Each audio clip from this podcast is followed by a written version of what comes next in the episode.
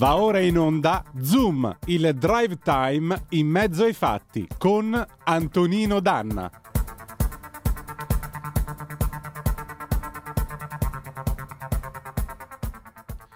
Amiche e amici miei, ma non dall'avventura, buonasera! Siete sulle magiche, magiche, magiche onde di Radio Libertà. Questo è Zoom, il drive time in mezzo ai fatti. Io sono Antonino Danna e questa è la puntata di martedì 3 maggio dell'anno del Signore 2022. Cominciamo subito la nostra trasmissione, i nostri soliti appelli. Date il sangue, in ospedale il sangue serve sempre, salverete vite umane. Chi salva la vita umana salva il mondo intero. Secondo appello, andate su Radio radiolibertà.net, cliccate su Sostienici e poi abbonati. Troverete tutte le modalità per sostenerci, per sentire questa radio un po' più vostra, dai semplici 8 euro mensili della Hall of Fame fino ad arrivare ai 40 euro del livello tutta tempestata di diamanti e brillanti, che è appunto il livello creator che vi permette di essere coautori e co-conduttori di una puntata del vostro show preferito. Prima di passare alla puntata di oggi, anche perché oggi avremo modo e maniera di portarvi eh, attraverso fatti di cronaca apparentemente conclusi, ma che in realtà ancora oggi pongono interrogativi non da poco, alcune comunicazioni in merito al nostro palinsesto. Questa sera, tanto per cominciare, alle ore 21 si terrà, verrà messo in onda uno sguardo al Servizio Sanitario Nazionale in compagnia di Carmine Vaccaro, segretario regionale della WIL Pensionati Basilicata, a cura di Maurizio Bolognetti. Quindi ci sarà questo focus realizzato dal nostro Maurizio Bolognetti, che vi ripeto è sul Servizio Sanitario Nazionale, lui lo farà parlandone con Carmine Vaccaro, segretario regionale WIL Pensionati Basilicata, alle ore 21 questa sera sulle nostre magiche, magiche, magiche onde.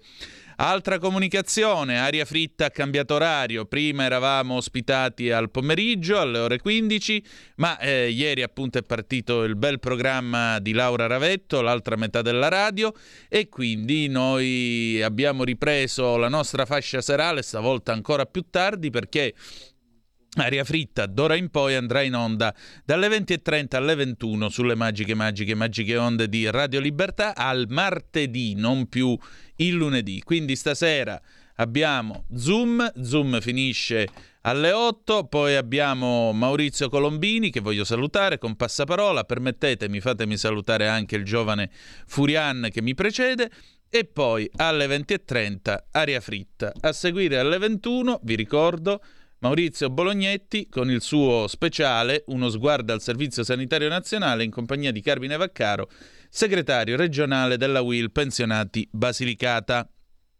Bene, fatte tutte queste considerazioni introduttive, salutati i nostri colleghi, vi informo che Marco Castelli ha accettato la sfida, gli ho mandato oggi il cartello di sfida, quindi lui parteciperà al cravatta contest contro di me, quindi vedremo chi di noi due la vincerà dopo le sue battute di sfottò che mi ha rivolto ieri per una cravatta di colore rosso che portava. A proposito, mi, aprire, mi potete aprire un attimo il computer, per favore?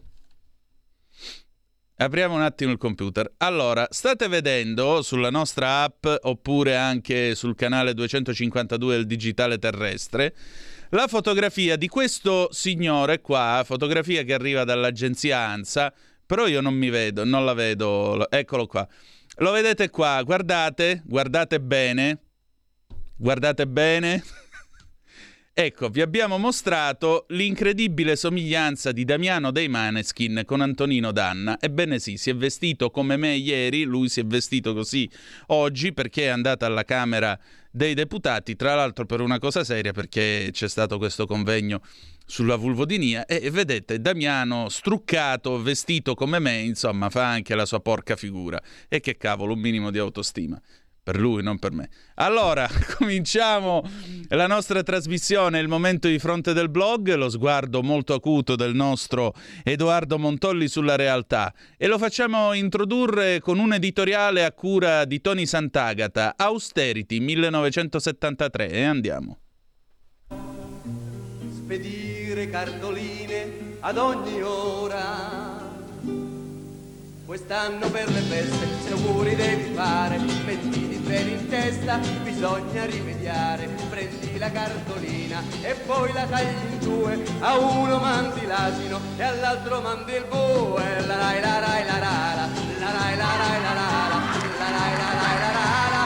Rai la rai la rara, prendi la cartolina e poi la tagli in due, a uno mandi l'asino e all'altro mandi il bue, austerity, austerity, puoi andare a piedi compra l'asino, austerity, austerity, e dagli poca piada da mangiare. S'abbassa la corrente di voltaggio, bisogna risparmiare fino a maggio. Mia moglie ritornando dalla spesa mi dice non tener la luce accesa. Le stavo rispondendo a modo mio, ma poi mi son tenuto e l'amor mio Son dolce ma non debole, perciò un fatto è chiaro. Tu pensi alla cucina, io penso a comandare. Comando a parole, comando con i fatti, pretendo l'acqua calda e per lavare i piatti. La rai la rai la la la la la rai la rai la comando a parole, comando con i fatti, pretendo l'acqua calda e per lavare i piatti austerity, austerity, se non puoi andare a piedi contra l'asino, austerity, austerity, e dagli poca piada da mangiare. E dai la poca biada da mangiare a sto benedetto asino. Era il 1973, questa era canzonissima e la voce era quella di Tony Sant'Agata che cantava Austerity.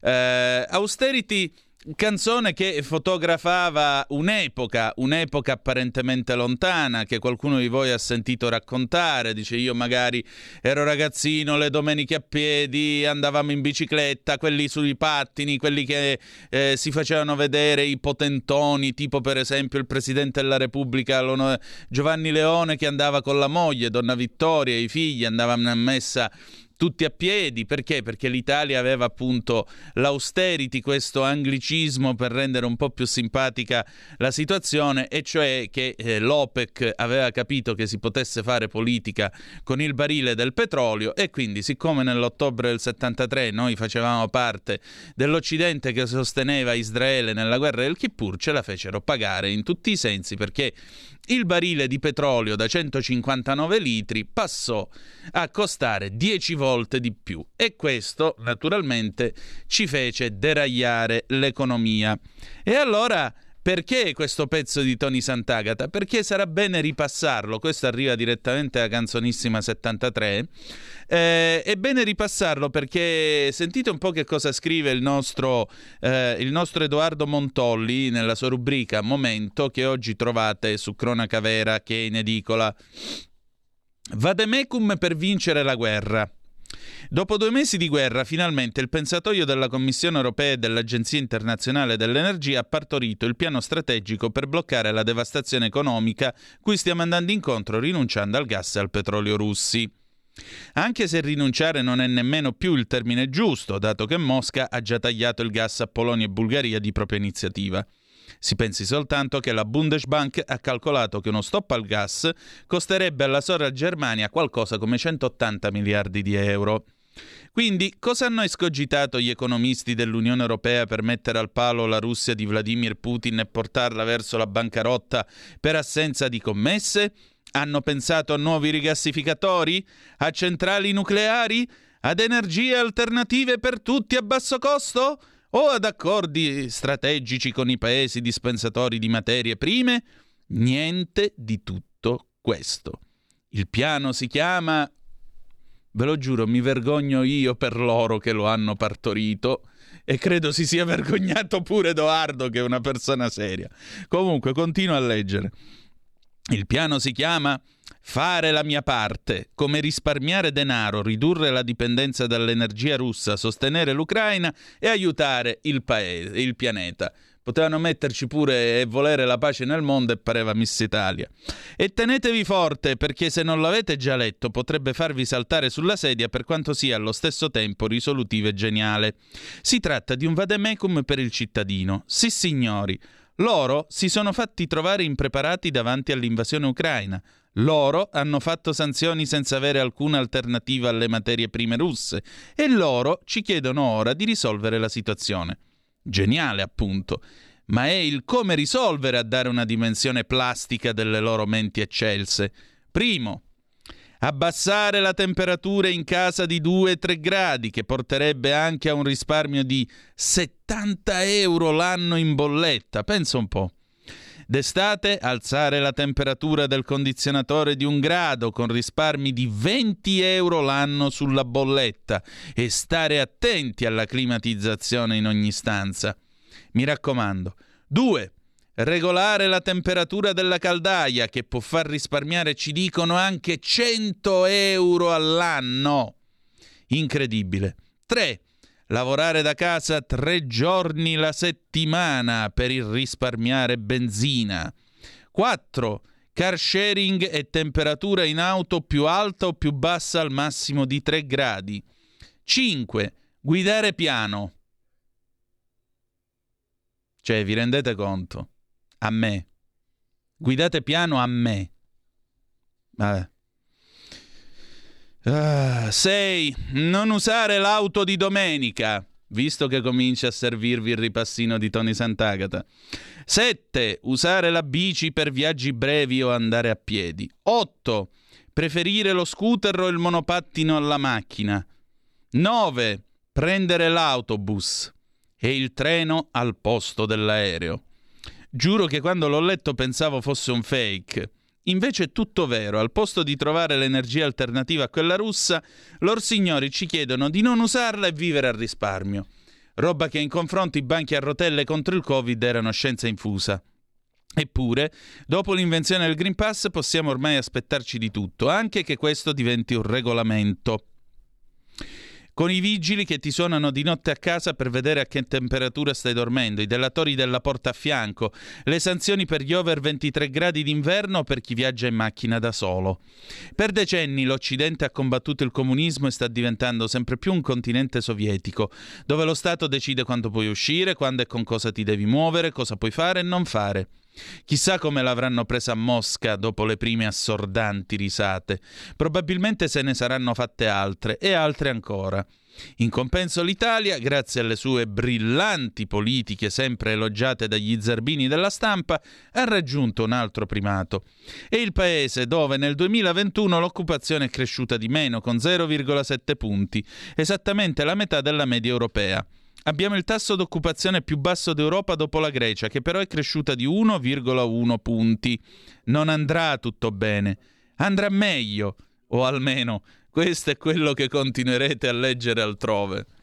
0266203529 se volete essere dei nostri perché veramente io mi sono vergognato nel leggere questa cosa, non per eh, Edoardo, secondo me, vi ripeto, si è vergognato pure Edoardo a scriverla, perché entrambi ci vergogniamo per i geni che hanno partorito questa cagata pazzesca, per citare Paolo Villaggio. Vi rendete conto?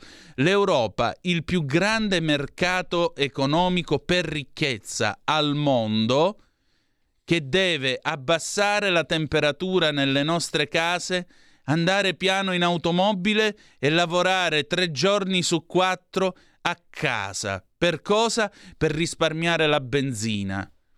Cioè, ma di che cosa stiamo parlando, ragazzi? 0266203529 per il telefono oppure 346-642-7756 per le vostre zappe. Io spero che mi telefoni uno che fa l'agente di commercio e sta viaggiando sull'autostrada. Io voglio sapere da lui com'è che si fa a fare il suo lavoro stando tre giorni a casa su quattro. Oppure un camionista. Io pretendo che uno che è camionista, un padroncino, mi telefoni e mi dica guarda io adotterò quello che ci suggerisce l'Europa, me ne sto a casa tre giorni su quattro, così poi vediamo come mangiate. Pronto chi è là? Mauro da Reggio. Uela! Vedi, io ho sentito al di là di quello mai fatto sentire adesso che cioè, non, cioè, non, non, ci penso neanche perché è meglio, ma hanno dato i dati Istat no? dove hanno detto che c'è stato un aumento delle occupazioni o così, cioè sommari, perché sono capace anche io di dare numeri in assoluto. No? Eh, se tieni conto che in Europa la, re- la legge dice che uno risulta occupato se lavora un'ora alla settimana, io a questo punto qua posso dire, solo dire che l'Istituto Trilussa, ovvero l'Istat, sta facendo il suo lavoro, chiaramente, no? Però essendo un contenitore con dentro due paesi totalmente diversi, la media è sempre quella, no? la, storia, la, storia, del pollo o, o, o del mezzo pollo o, o, che uno non mangia assolutamente niente. Rimane comunque un fatto che i nostri grandi, no, così, eh, per esempio eh, eh, il ministro de, de, Di Maio, il ministro de, della transizione, sono andati in Algeria. Dunque, a parte che l'Algeria no, l'azienda che dà il gas è, da, è partecipata al 49% dalla Gazprom, quindi i soldi vanno ancora là per cui problemi non ce ne sono. Ma io dico, se ti piace il whisky, perché vai a raccattare su dei fondi di bicchiere o a chiedere in ginocchio un dito di whisky, prenditi tutta la bottiglia, la bottiglia però è in Siberia. E il problema è quello, potranno fare quello che vogliono, ma 17 milioni di chilometri quadrati e 11 fusi orari, noi siamo fottuti che se lo mettano in testa e la guerra non la vinceranno mai gli americani, perché solo America contro Russia e stavolta non ci riescono, hanno 2,5 trilioni di debito pubblico che gli, di, di, di, debito che gli è aumentato e questi stanno facendo la stessa cosa che hanno fatto nel 2008 con i subprime perché l'economia è, è americana è basata sulla leva, sulla leva del, del coso, del debito e quindi ci rimarranno loro. Ciao. Grazie. Allora, vediamo se riusciamo a beccare il nostro Giacomo De Berghem. Giacomo, vedi che ti stiamo chiamando dalla regia perché a questo punto io voglio il tuo parere di camionista. C'è un'altra telefonata, la prendiamo subito. Pronto, chi è là? Eccolo qua. Oh, l'immenso dalle Canarie, come stai? Eh, sto bene, però vedo che su, su WhatsApp eh, mi è segato, eh. No, no, no, no possibile. Sì, sì, no, vedo che, no, vedo che non rispondi più. Vabbè, comunque, ma, eh, al di là di questo, stavo guardando adesso Sky TG24. Sì. Conte. Eh. Conte, Conte che è un ammasso di cagate pazzesche, ma eh, no, io sono pesante, è un ammasso di cagate pazzesche mm. che uno scemo così, non so dove cazzo gli italiani l'hanno trovato spara cagate a tutto, a tutto spiano. Oggi parlava degli inceneritori a Roma. Sì. A Roma dove ci sono i cinghiali che camminano per strada come se fossero i maialini che girano, no? Normale, è normale.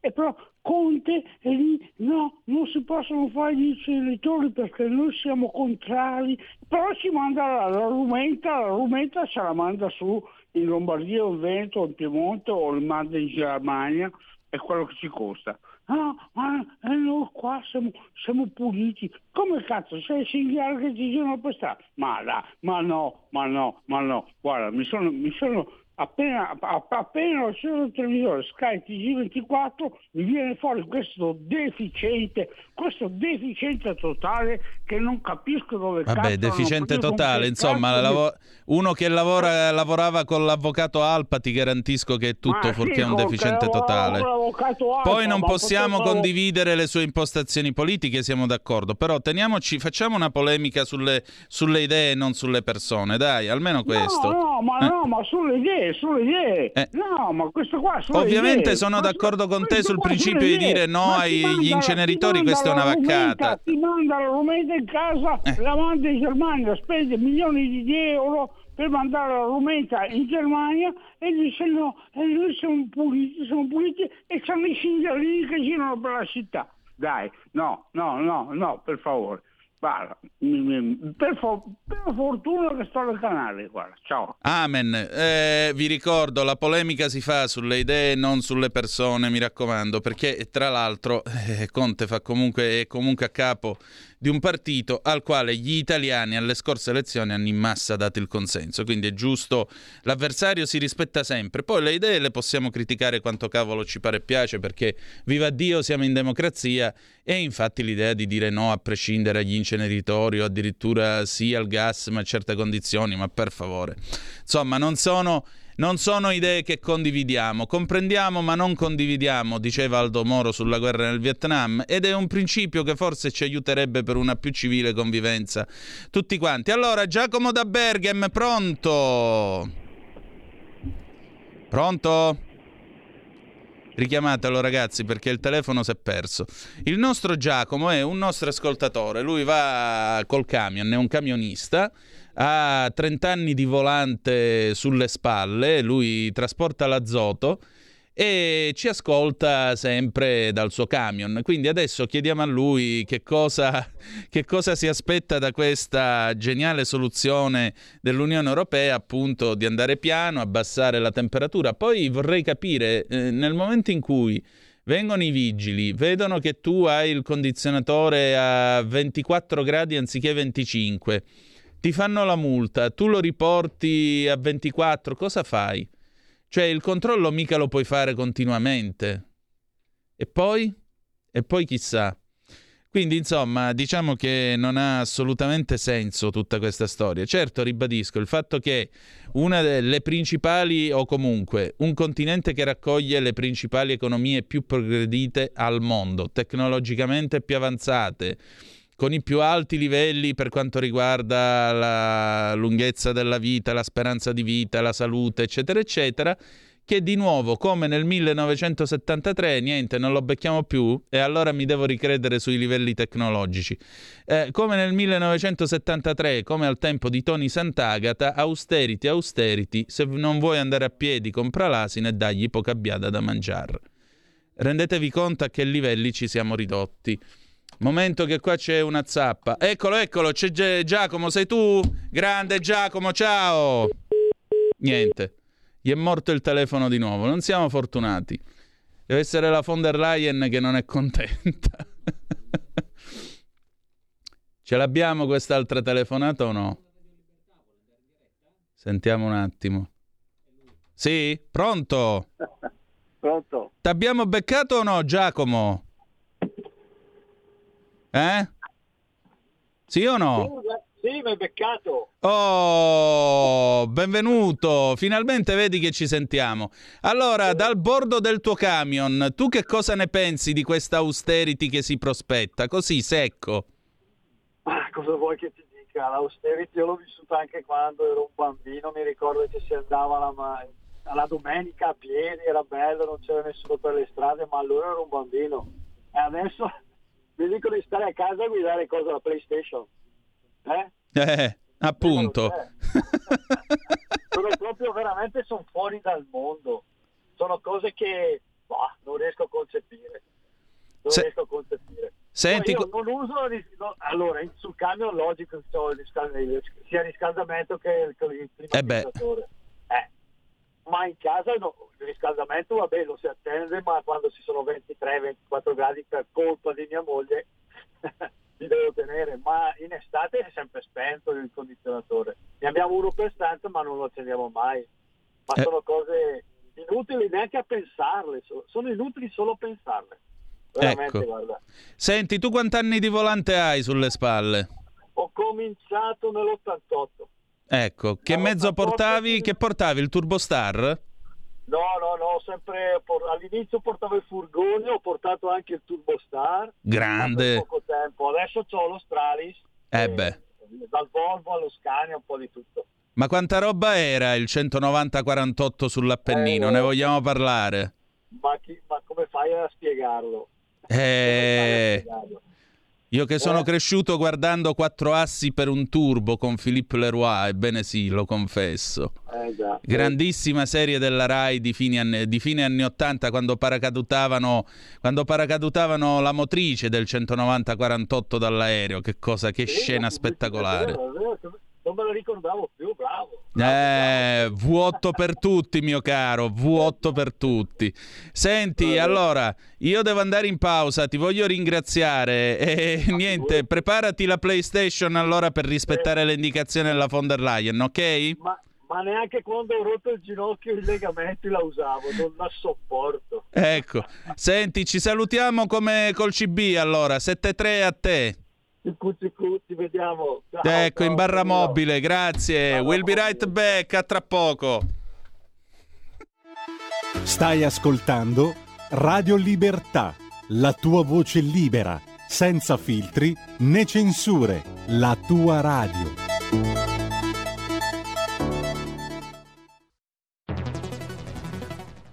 La radio è sempre di più ovunque. Io la radio la ascolto in auto con tutti i nuovi programmi, perché ho la radio DAB. E tu? Io al lavoro ascolto la radio dal mio computer. E tu? Io a casa l'ascolto dalla mia TV. E tu?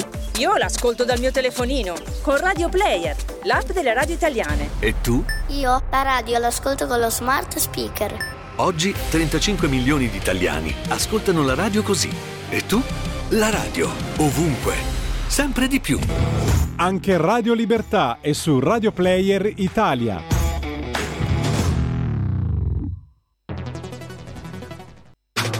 Stai ascoltando Radio Libertà. La tua voce libera, senza filtri né censura. La tua radio.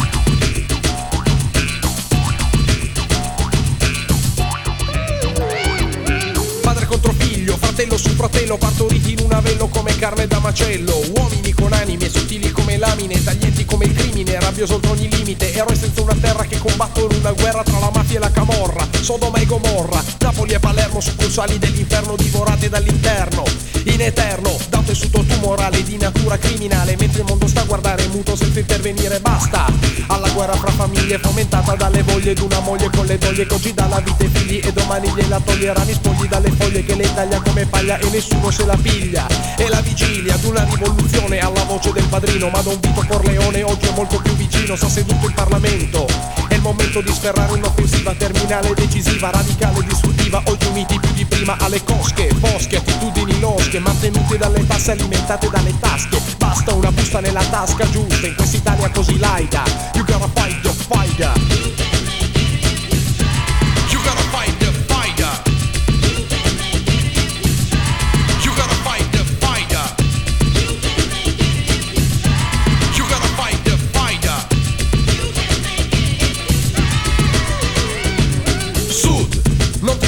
castrare dal potere criminale che ti vuole fermare. Guastagli la testa, abbassagli la cresta, guarda la sua testa rotolare nella cesta, libera la mente da ogni assurdo pregiudizio. È l'inizio della fine del supplizio che da secoli ti domina, ti ingoia e ti rivomita. Potere di quei demoni che noi chiamiamo uomini, che uccidono altri uomini, che sfruttano noi giovani, che tagliano le ali agli angeli più deboli. Potere che soggioga, potere della droga, potere di uno Stato che di tutto se ne frega. Strage di Bologna, Ustica, Gladio, cumuli di scheletri ammassati in un armadio. Odio, il tuo seme germoglia nella terra, fecondato dal sangue della guerra e la camorra. Indomita, ricca e strafottente, continua ad uccidere la gente. Tombe, catombe, esplosioni di bombe, raffiche di mitra, falciglie di bande. Cosenza, potenza, carne morta in partenza, consacrata alla violenza senza opporre resistenza. Alpi, Salento, un solo movimento. Pugni sul sistema, pretendiamo un cambiamento. Ridateci la terra, basta con la guerra, dalla strada all'intifada.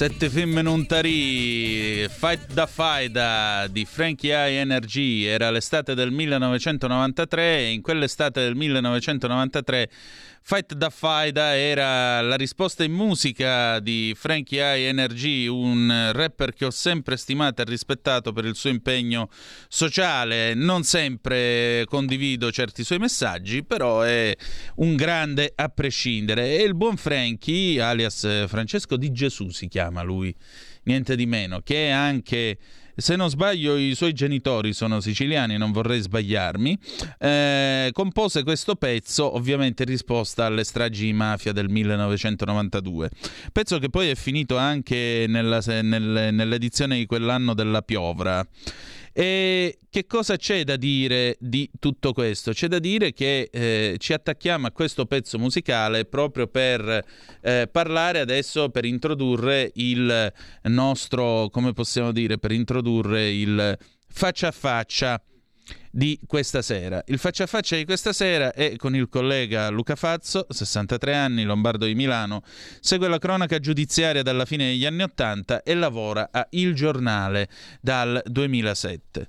Luca Fazzo il primo maggio ha pubblicato questo pezzo, il depistaggio su Borsellino scaricato su due morti, eccolo qui, eh, perché come sapete è in corso e si sta concludendo il processo a Caltanissetta, un altro dei processi, a proposito della, eh, del, della, della strage di Via D'Amelio del 19 luglio 1992. Però prima di passare al, al faccia a faccia c'è una telefonata per noi, la prendiamo subito. Pronto, chi è là? Eh, pronto, buonasera. Buonasera. Senta, io volevo chiederle, così, per, a titolo di curiosità, ma voi parlate di, di controllo temperatura condizionatore, ma chi è che viene in casa mia autorizzato a controllare la temperatura del mio condizionatore? Eh, scusi, bisogna farsene questa domanda. Eh. Eh, vedremo, vedremo che cosa dice, decideranno i nostri saggi e illuminati governanti. Ah, io non posso entrare nessuno, eh, si sia ben chiaro, altrimenti il primo cretino che passa per strada potrebbe dire che, che è venuto a controllare il condizionatore o quant'altro. Cioè, io penso che prima di emettere un, una regola di questo genere bisogna pensarci un momentino, no? Vabbè signora, intanto stiamo parlando soltanto di un piano, da qui ad applicarlo campa cavallo che l'erba eh, cresce, quindi si eh, figuri. Speriamo, speriamo. Si okay. figuri. Grazie, buonasera. Grazie a lei signora. E allora vi stavo dicendo, eh, si sta quindi concludendo questo processo a Caltanissetta a proposito della strage di Via D'Amelio del 1992 che costò la vita a Paolo Borsellino e eh, agli uomini e alle donne della sua scorta. E allora io pregherei la regia di mandare in onda questo nostro colloquio che abbiamo registrato questa mattina perché vi assicuro che ci sarà molto da discutere e molto da riflettere. Per cui tra l'altro vi chiedo di inviare le vostre zappe durante la messa in onda di questo contributo al 346 642 7756. Poi dopo riapriremo di nuovo il telefono e, e discuteremo un pochettino di quello che abbiamo ascoltato. E andiamo. Allora, oggi abbiamo il piacere di avere ospite il collega Luca Fazzo de Il Giornale. Luca, il primo maggio ha scritto un interessante articolo a proposito del processo Borsellino e soprattutto sul depistaggio che è stato fatto in merito alle indagini e naturalmente al caso Borsellino. Un depistaggio che è stato scaricato su due morti. Uno è eh, Giovanni Tinebre, il procuratore di Caltanissetta, l'altro è un super poliziotto, Arnaldo La Barbera. Qual è eh, il depistaggio? Quale sarebbe questa presunta verità? Eh, avrebbero praticamente convinto Vincenzo Scarantino, ladro d'auto, a diventare pentito di mafia, super pentito di mafia, aggiungerei, eh, che però ha realizzato, ha detto tutta una serie di falsità, anzi, come ha detto Hilda Boccassini, sciocchezze. E dopo che cosa è successo, Luca? Ecco, allora, se mi consenti, io però farei una piccola obiezione Prego. Eh, verso questo termine che si, eh, ormai imperversa nelle cronache su questo processo che è in corso a Caltanissetta, eh, depistaggio. Allora, eh, cosa vuol dire la parola depistaggio? Vuol dire che io imbocco una pista investigativa che so essere falsa, per evitare che ne venga, eh, che venga alla luce la vera verità, e cioè che c'è una verità inconfessabile su queste stragi, che il depistaggio, di cui poi se voi parliamo, avrebbe come dire, cercato di occultare. Ecco, secondo me nulla in quanto è emerso in questi 30 anni, perché parliamo di 30 anni certo. di indagine sulle stragi sia di Via D'Amelio che di Capaci, eh, ha portato a, eh, come dire, non solo a dimostrare, ma neanche a ipotizzare seriamente che quelle stragi non fossero solo e soltanto operazione di, eh, di mafia, eh, di Cosa Nostra.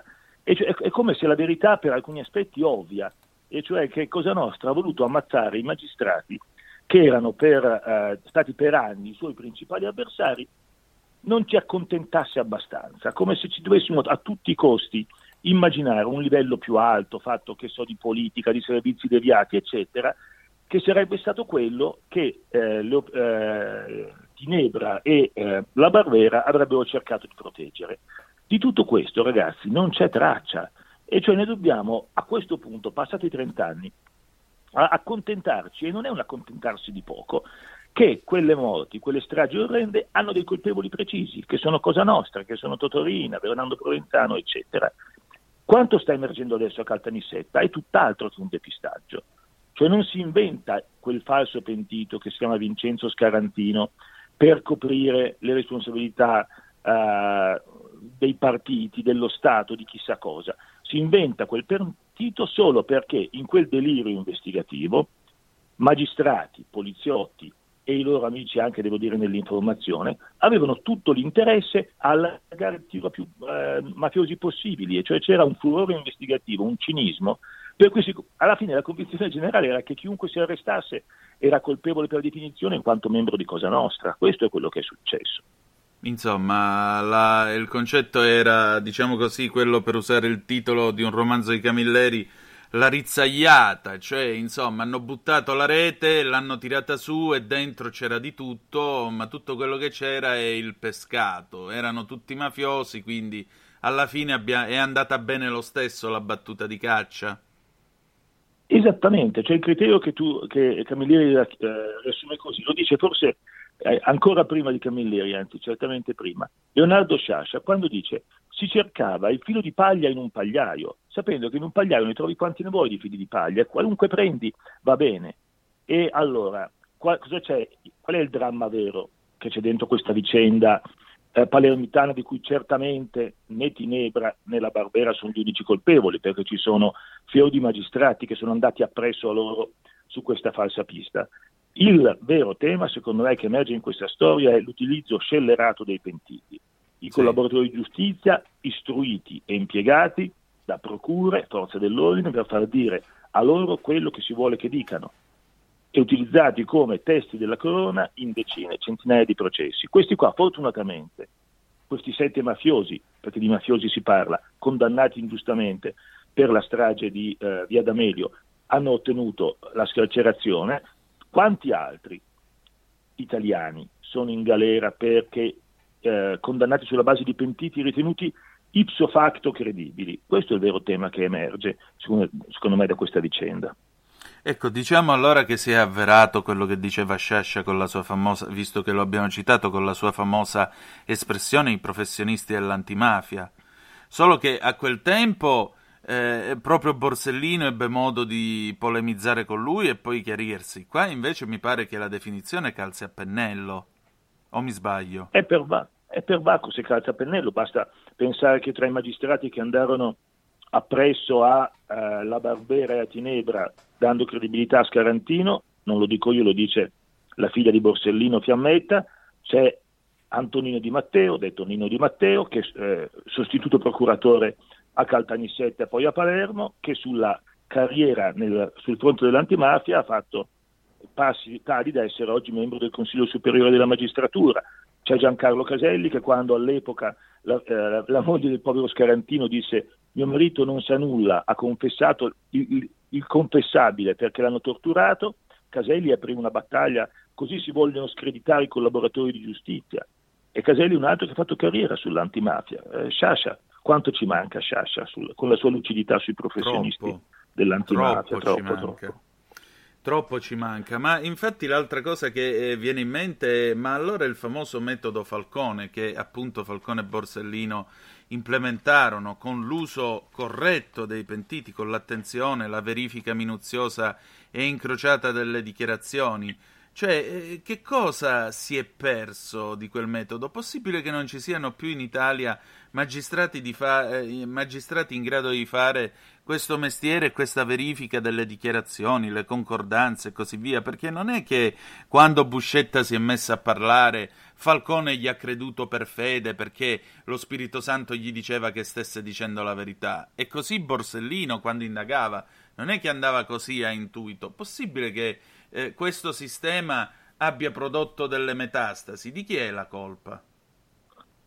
È colpa loro, perché non, se si vogliono fare le cose si possono fare, cioè non c'è una impossibilità concreta a dissociarsi da questo sistema indegno di gestione dei colla- di asservimento, io direi, ai collaboranti, perché eh, nella vicenda Scarantino abbiamo visto che personaggi Dilda Boccassini del suo carattere possiamo dire quello che vuole, ma è una che non si è mai messa nelle mani dei collaboranti e che davanti alle sciocchezze di Scarantino ha messo nero su bianco il suo dissenso, le sue obiezioni, la sua incredulità davanti alle cose che diceva Scarantino. Quindi se le cose si vogliono fare, si possono fare.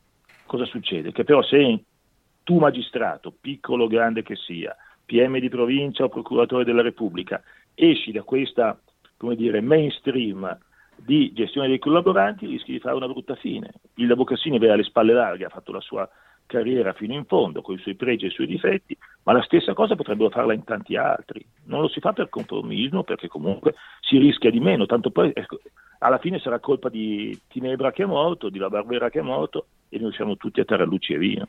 Non Beh, va bene. Eh, per citare Clint Eastwood in Per un pugno di dollari, anzi no, quello era eh, Gianmaria Volontè, tanto i morti non parlano con annessa risata.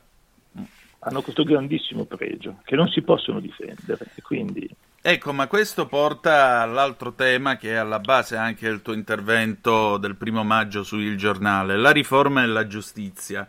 Eh, come deve cambiare la giustizia in questo paese? Perché a questo punto è inevitabile giungere alla conclusione che qui c'è del marcio in Danimarca, non diciamo del marcio perché comunque ci sono tanti magistrati che fanno il loro dovere con abnegazione, ma è chiaro che nel sistema ci sono quantomeno delle storture. Cosa dobbiamo correggere e in che modo?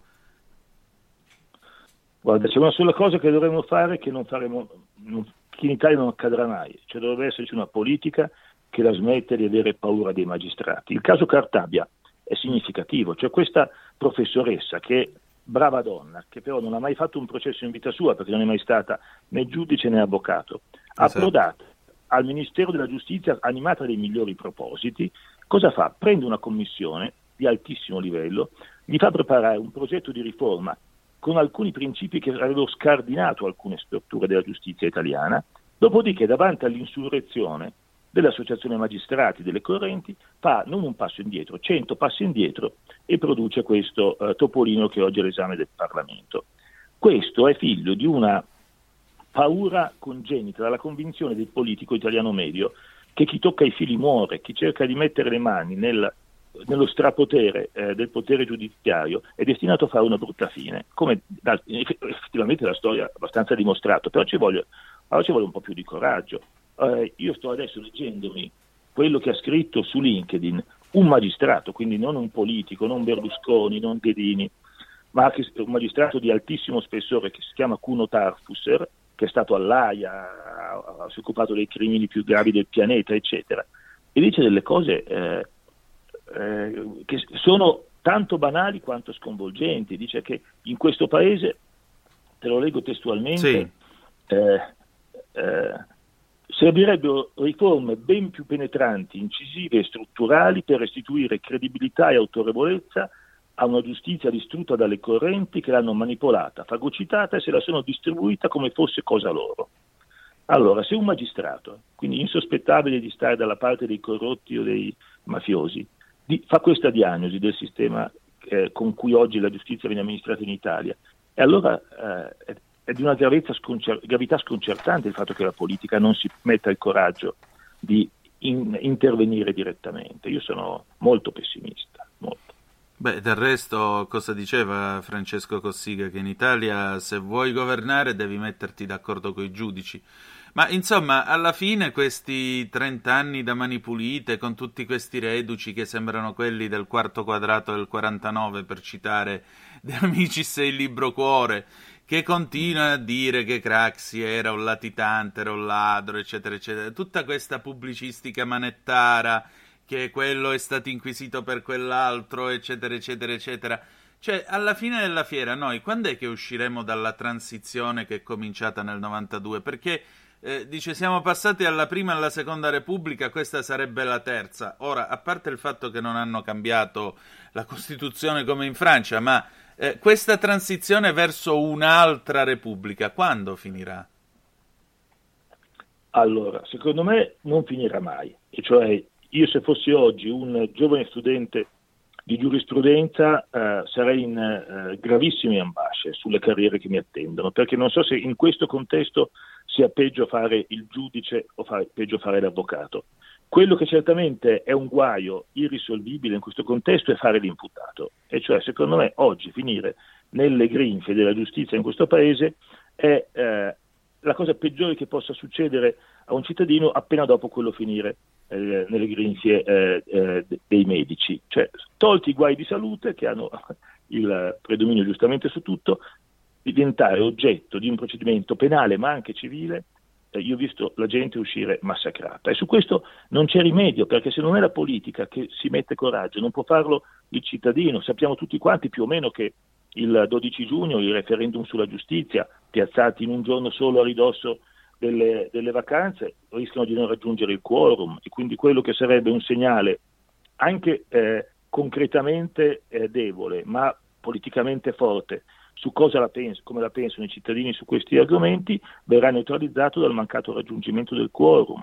E quindi, eh, voglio dire, la cosa eh, vera è che le cose potrebbero cambiare se i politici cambiassero idea, scambi- si mettessero dire, un po' di coraggio addosso, ma soprattutto se dentro la magistratura eh, partisse un, con, uh, un sistema dire, uh, di riflessione su quello che il loro lavoro è diventato oggi. E purtroppo non è così. Oggi Guido Salvini, altro magistrato esperto, dice eh, lo sciopero è una fesseria, ma guardate che allo sciopero dell'ANM aderiranno tantissimi magistrati, perché lo faranno per zelo, per mostrarsi, come dire, omogenei alla categoria. Eh, non c'è speranza, non c'è speranza. Luca, tu fai la triste previsione che al referendum la gente non andrà a votare, ma allora però vuol dire che ci piace.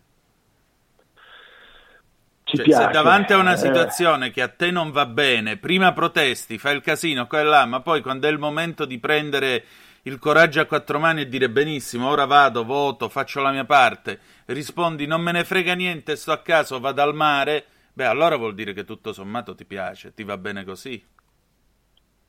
È un po' quello che dicevo prima, e cioè la gente non si immagina cosa vuol dire finire nelle grinfie della giustizia. Eh, eh, se i 60 milioni di italiani, togliamo i, gli under 18, i 50 milioni di italiani che siamo, si immaginassero cosa vuol dire oggi eh, essere imputato, parte offesa, parte civile, in qualunque ruolo, dentro una, giusti- un'aula di giustizia, io penso che il 12 giugno rinuncerebbero ad andare al mare e eh, andrebbero a votare. Purtroppo così non è e quindi c'è una parte evoluta del paese che di queste cose si occupa, poi magari andrà a votare no, però io rispetto chi andrà a votare no, per eh, considerazioni che magari non condivido, ma che rispetto.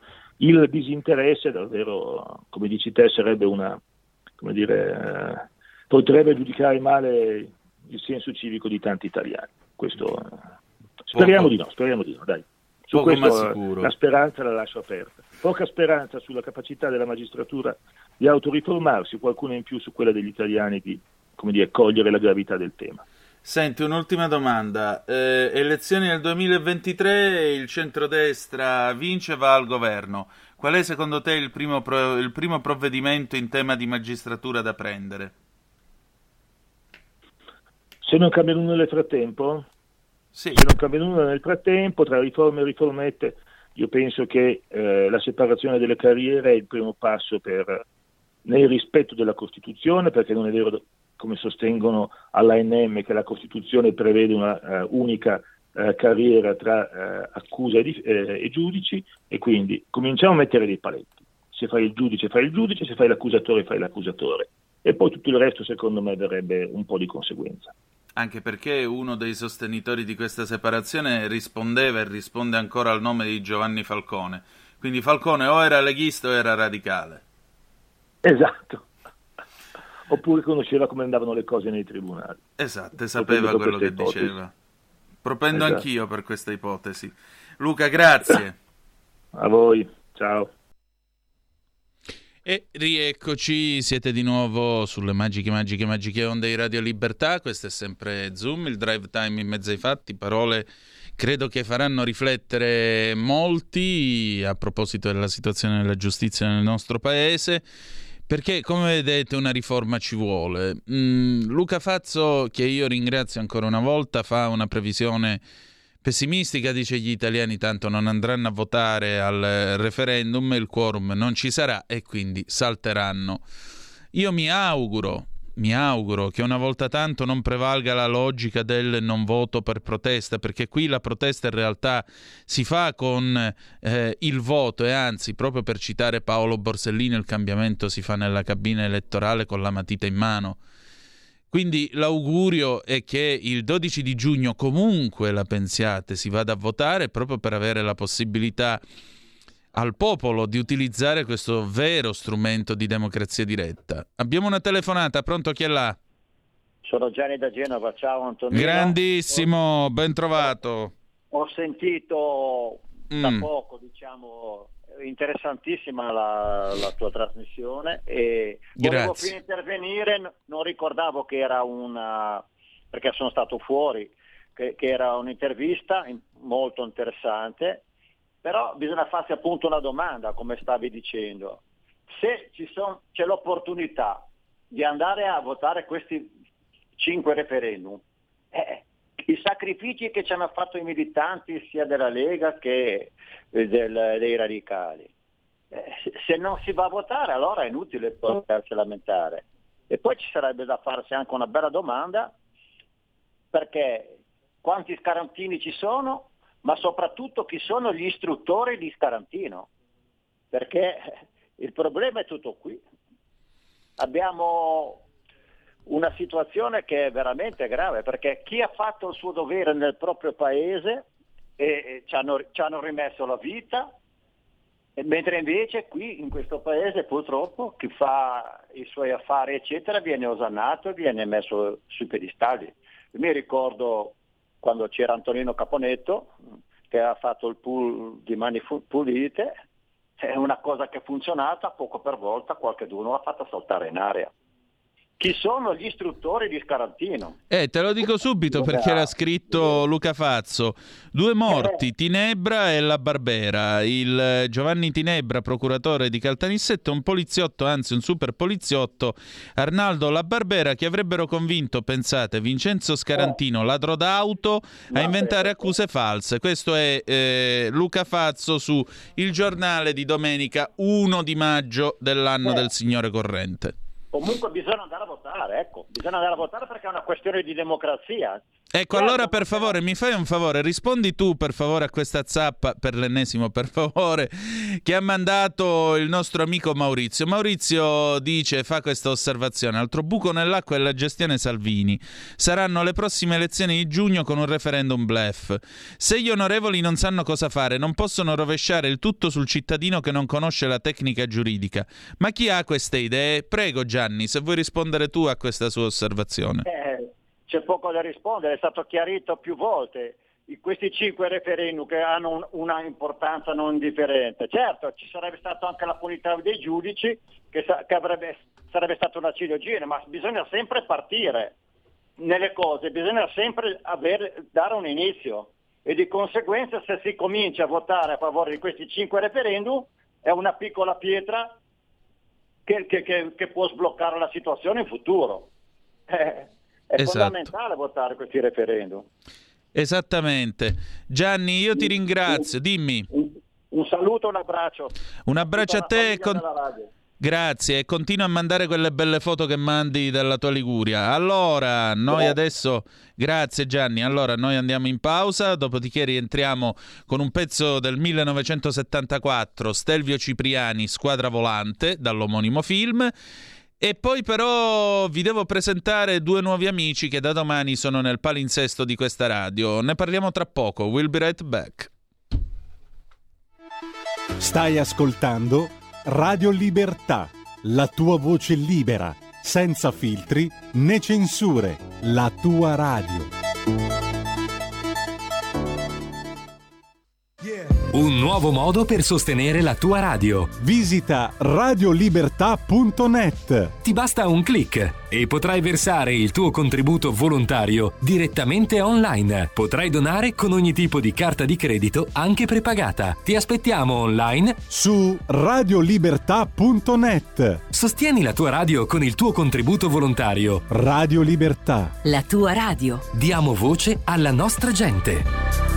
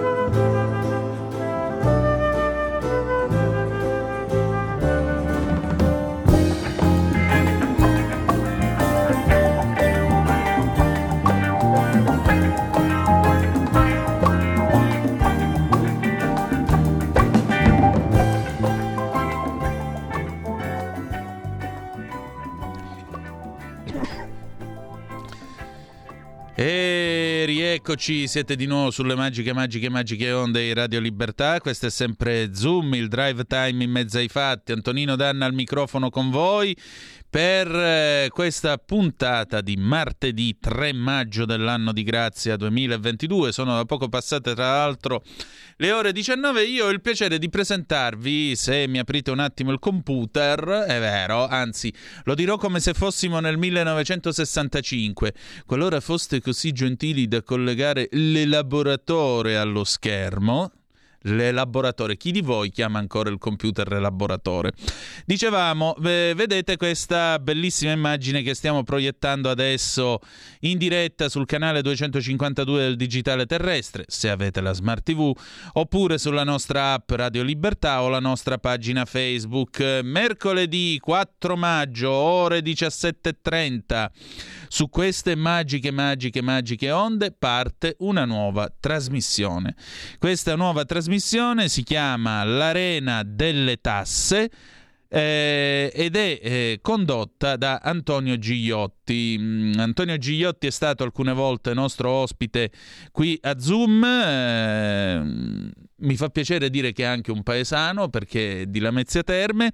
Comunque Antonio Gigliotti chi è? Il direttore del centro studio Fiscal Focus che nel corso appunto dell'Arena delle Tasse al mercoledì alle 17.30 eh, parlerà delle ultime novità, in questo caso in ambito fiscale decise o dibattute a Roma durante la settimana in corso e le renderà eh, il più possibile comprensibili agli ascoltatori sentendo Espe- ospiti ed esperti di livello. Di che cosa si parla domani? Di tutto quello che devono sapere il normale contribuente italiano e le partite IVA. Fiscal Focus, appunto, questa, eh, questo quotidiano dedicato online, dedicato ai temi del fisco e della contribuzione che potete trovare appunto anche su internet. Basta cercare Fiscal Focus Antonio Gigliotti. Con lui, compagno di malefatte, ci sarà anche l'amico Robert Lingard che salutiamo con i suoi interventi corsari. Quindi non dimenticate, mi raccomando, domani alle 17.30, 4 maggio 17.30 all'Arena delle Tasse Ah, crescono gli, altro che semplificazione, crescono gli adempimenti fiscali. Al timone Antonio Gigliotti, direttore di Fiscal Focus. Chi saranno gli ospiti di questa prima puntata? L'onorevole Alberto Gusmeroli, vicepresidente della Commissione Finanze, e Aldo Arici, CEO di Unifond Fonderie. Quindi vi ripeto, domani, mercoledì 4 maggio, ore 17.30 L'arena delle tasse, altro che semplificazione, crescono gli adempimenti fiscali, condotta da Antonio Gigliotti, direttore di Fiscal Focus, con graditi ospiti Alberto Gusmeroli, il, preside- il vicepresidente della Commissione Finanze, e Aldo Arici, il CEO di Unifond Fonderie possiamo richiudere e poi naturalmente vi ricordo che ci saranno le malefatte, le incursioni di Robert Lingard in tutto questo. Possiamo tornare a noi perché adesso, come ogni martedì, è il momento della nostra puntata dedicata eh, a, a, Marco Gregoretti. Marco Gregoretti, lo sapete, è un bravissimo giornalista d'inchiesta che eh, nel corso della sua carriera in particolare si è occupato di un caso che apparentemente sembra ormai risolto. Qual è? Il mostro di Firenze. Il mostro di Firenze che però mantiene ancora i suoi lati più eh, oscuri. E le sorprese non mancheranno nel corso di questa nostra conversazione. Andiamo regia. Allora Marco, intanto come ogni martedì, grazie della tua presenza e grazie per essere ancora una volta con noi. Senti, mh, mm, questa settimana parliamo dei misteri del mostro di Firenze. Che cosa emerge dal tuo archivio? Questa settimana tu pubblichi periodicamente i tuoi interventi, i tuoi ricordi e c'è sempre una sorpresa. Qual è la sorpresa di questa settimana? Allora, nel mio blog c'è questa cosa che si chiama Archivio di Greg, che, che utilizzo perché ogni tanto mi vengono in mente, cavoli, ma quella cosa che avevo fatto, andiamo a ripescarla. Questa volta eh, pubblico alcuni, alcuni passaggi di un'intervista video che feci per una trasmissione che si chiamava Giallo 1 sì. a Aurelio Piga. Aurelio Piga era il carabiniere che intervenì per primo sul ponte del lago Trasimeno dove fu adagiato il cadavere di un uomo morto ripescato nel lago e che venne attribuito a mm, Francesco Narducci, che era un medico molto famoso di Perugia, figlio di uno dei medici più importanti della, della città umbra, che era anche peraltro il maestro venerabile di una loggia massonica, ma questo è solo per, per dire, siccome a Perugia si dice che ogni, ogni due perugini ci sono tre massoni, ecco. per, per dire l'importanza di questo personaggio. Francesco Narducci era anche il marito di una, di una Spagnoli che era la, eh, forse la famiglia più importante di Perugia, no? Perché dire Spagnoli a Perugia era un po' come dire Agnelli a Torino. Certo. E quindi questo era l'ambito. Si disse che Francesco Narducci si, fosse, si, si era suicidato buttandosi nel lago Trasimeno, ma eh, Aurelio Piga, il carabiniere intervenuto, si accorse che qualcosa non andava. Primo, aveva de, de, de, delle botte in testa, dei lividi lungo il corpo. Secondo, era corto almeno più di 10 centimetri rispetto all'altezza di, di, eh, di Francesco Narducci. Però eh, lui fu tacitato, no? fece un rapporto che eh, ovviamente eh, che rimase all'interno dell'arma, ma eh, non si è mai più trovato questo, questo, questo rapporto e lui eh, fu ehm, invitato dal suo diretto superiore di, a non dire niente, a stare zitto. Dopo alcuni anni io lo riuscii a rintracciare in Sardegna, andai in Sardegna a parlare con lui e lo convinsi di venire eh, a Perugia sul lago da venire in Umbria per eh, raccontare questi fatti. Perché sono importanti? Perché eh, Francesco Narducci, eh, secondo eh, l'in- l'investigazione del dottor Giutteri e, secondo, e secondo l'inchiesta peraltro forse anche un po' da certi punti di vista non perfetta del dottor Mignini, Francesco Narducci sarebbe in realtà eh, stato parte integrante del cosiddetto livello superiore del mostro di Firenze, cioè questa setta appunto che si riuniva per fare dei riti satanici o parasatanici. Sì. E allora eh, si dice, e allora eh, l'ipotesi investigativa era che eh, quel cadavere non fosse di Narducci, che Narducci non si era suicidato, ma in realtà era stato ucciso all'isola Polvese da altri appartenenti a questo gruppo perché lui voleva uscirne, no? E, e poi fu riesumata la sua salma su iniziativa del dottor Mignini e in effetti poi le cose vengono azzittite, ma in effetti eh, la perizia sulla, sulla, salma riesumata di, di, dottor, di, di, Francesco Narducci dimostrava che era stato strangolato e drogato.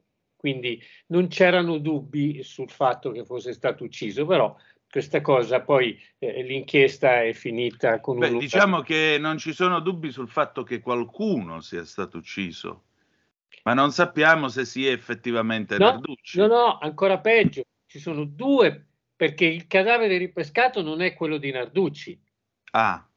Il cadavere di Narducci, l'ipotesi un po' complicata, che Narducci era stato ucciso, secondo questa ipotesi, all'isola Polvese.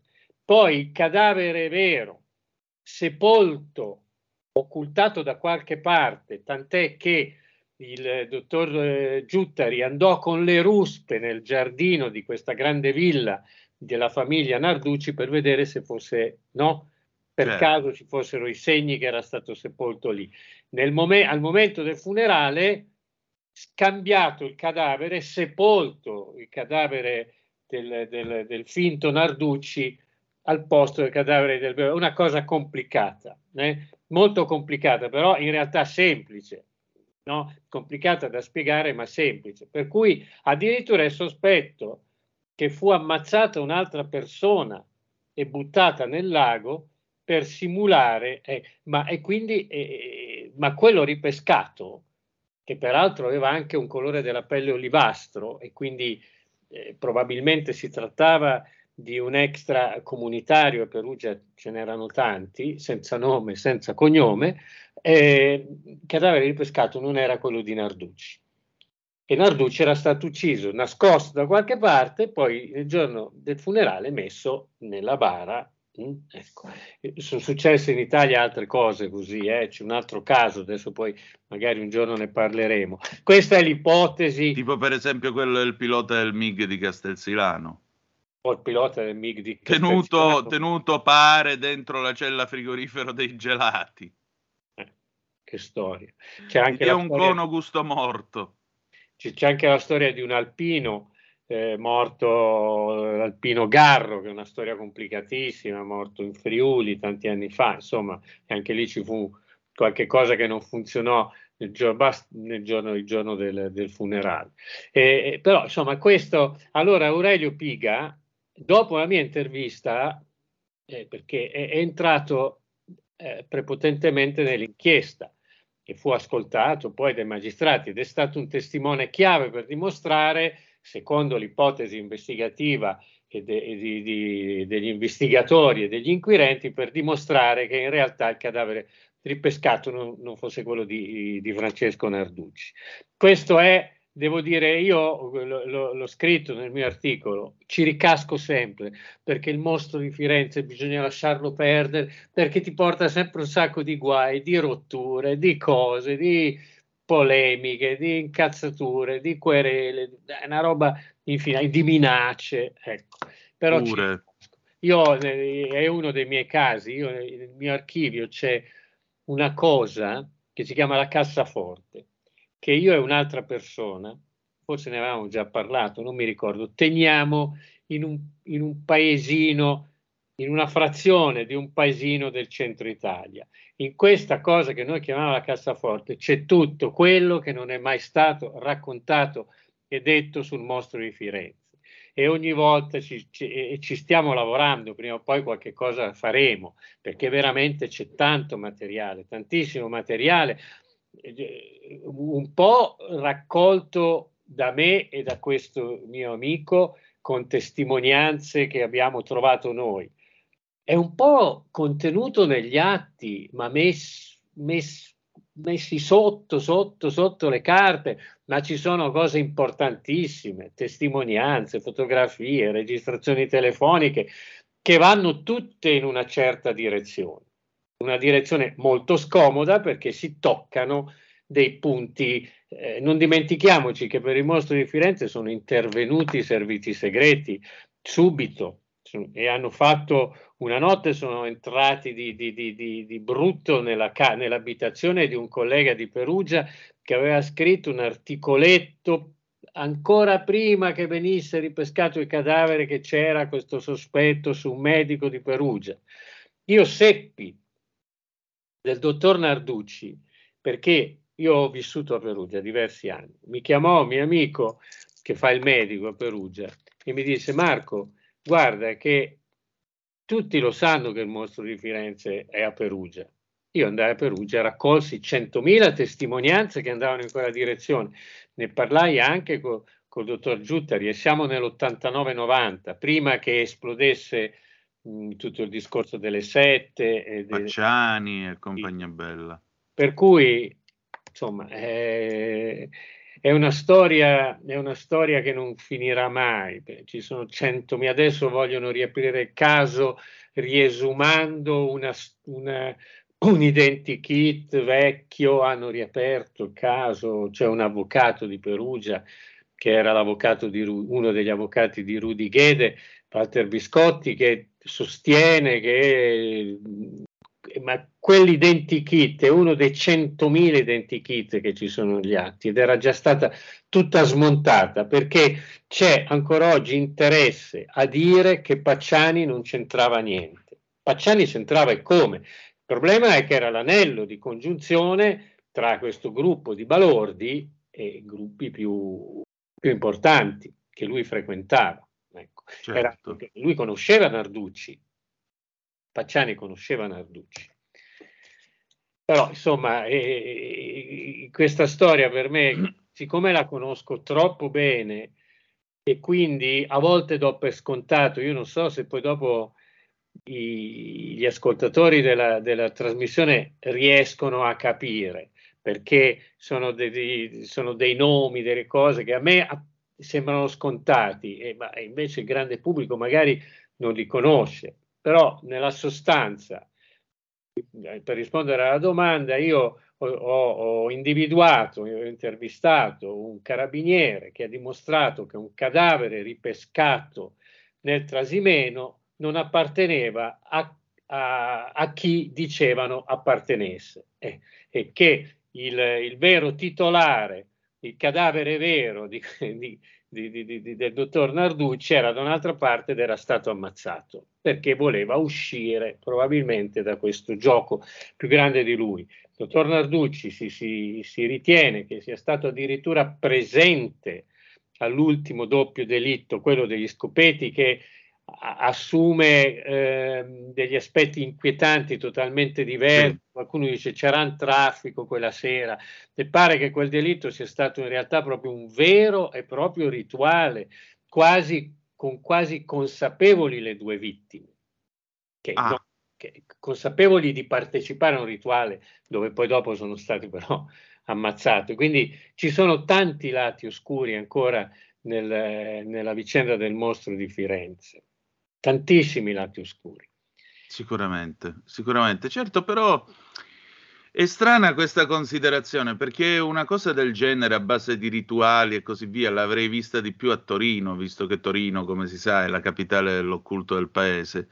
Mentre invece venne fuori nella zona di Firenze e io ricordo una considerazione che venne fatta in una famosa puntata di Blu Notte di Carlo Lucarelli, dedicata proprio al mostro di Firenze, dice molti credono che Firenze sia questa serena immagine rinascimentale, in realtà la, sua, la storia del mostro non è altro che il volto medievale di Firenze, quello più duro, quello più violento.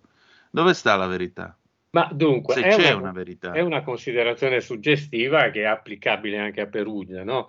Mm. Eh, è una considerazione molto suggestiva. Io dico questo, intanto a, a Firenze sono successi dei delitti terrificanti, no? quando, eh, quando, quando, trovarono morto in casa quel, quel nobiluomo che secondo me era in realtà coinvolto nella vicenda del mostro di Firenze, lo trovarono vestito da donna e non dico altro perché poi alcuni dettagli non sono venuti fuori ma che attestavano una, una violenza perversa terribile.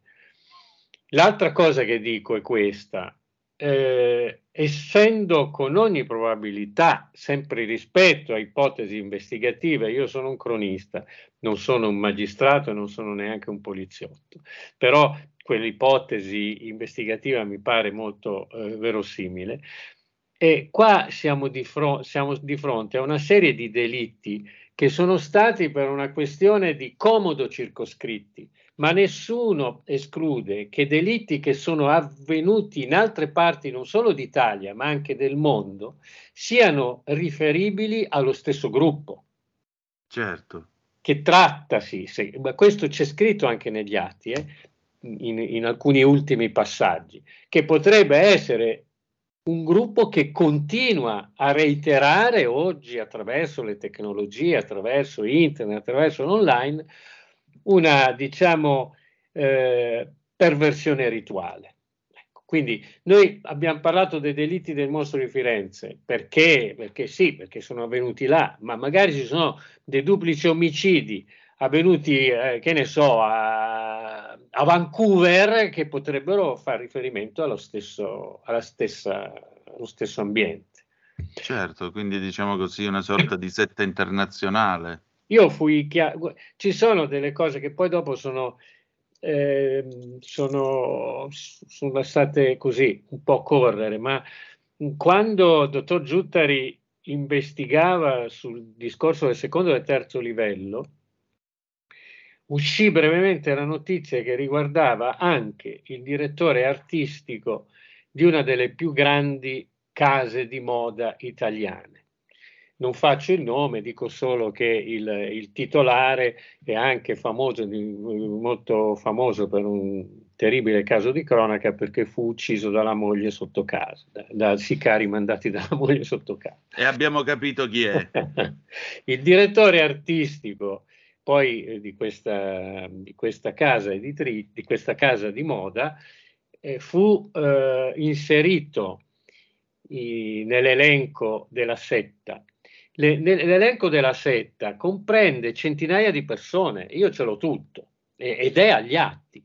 E c'era anche questo nome, che poi era una persona di colore che morì di AIDS, e, e io fui persino, siccome fui persino chiamato da una famosa giornalista di moda che mi chiedeva se poteva essere messa in contatto col dottor Giuttari perché non potevano uscire notizie che infangavano l'immagine, eccetera, eccetera. Quindi il livello è un livello importante. Certo. È un livello importante. Poi dentro ci si è verificato di tutto, dei depistaggi. Importante e anche pericoloso, direi, visto che eh, si parla di minacce. Eh sì, io infatti ogni tanto dovrei tenere la bocca chiusa, fu proprio il dottor Giuttari a dirmi una volta, Marco, tutti i tuoi guai, eh, se tu continui a parlare del mostro di Firenze continuerai ad avere guai. Io ho detto, eh, ma più mi dici così e più io... Più mi incaponisco.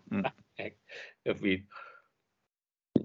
Benissimo, senti, eh, ma secondo te riusciremo prima o poi, eh, prima o poi ad avere la verità su questa storia? No. Bene. No. Viva la sincerità.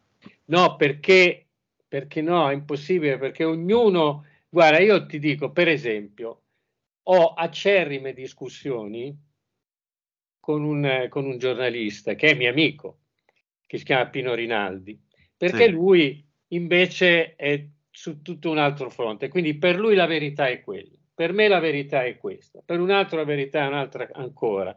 Per cui adesso addirittura Walter Biscotti vuole riaprire il caso dicendo che fa il bene delle famiglie, delle vittime, eccetera, ripescando una vecchia ipotesi che era stata già, diciamo, smontata. Per cui io penso che se, se ho ragione io, l'abilità di chi, diciamo, muove i fili proprio dei burattini, eh, sia stata quella di creare un gran casino, una gran confusione, per cui trovare il centro, cioè se tu parli con, con eh, tanti colleghi, ti dicono che Giutteri e Mignini sono due delinquenti addirittura, no?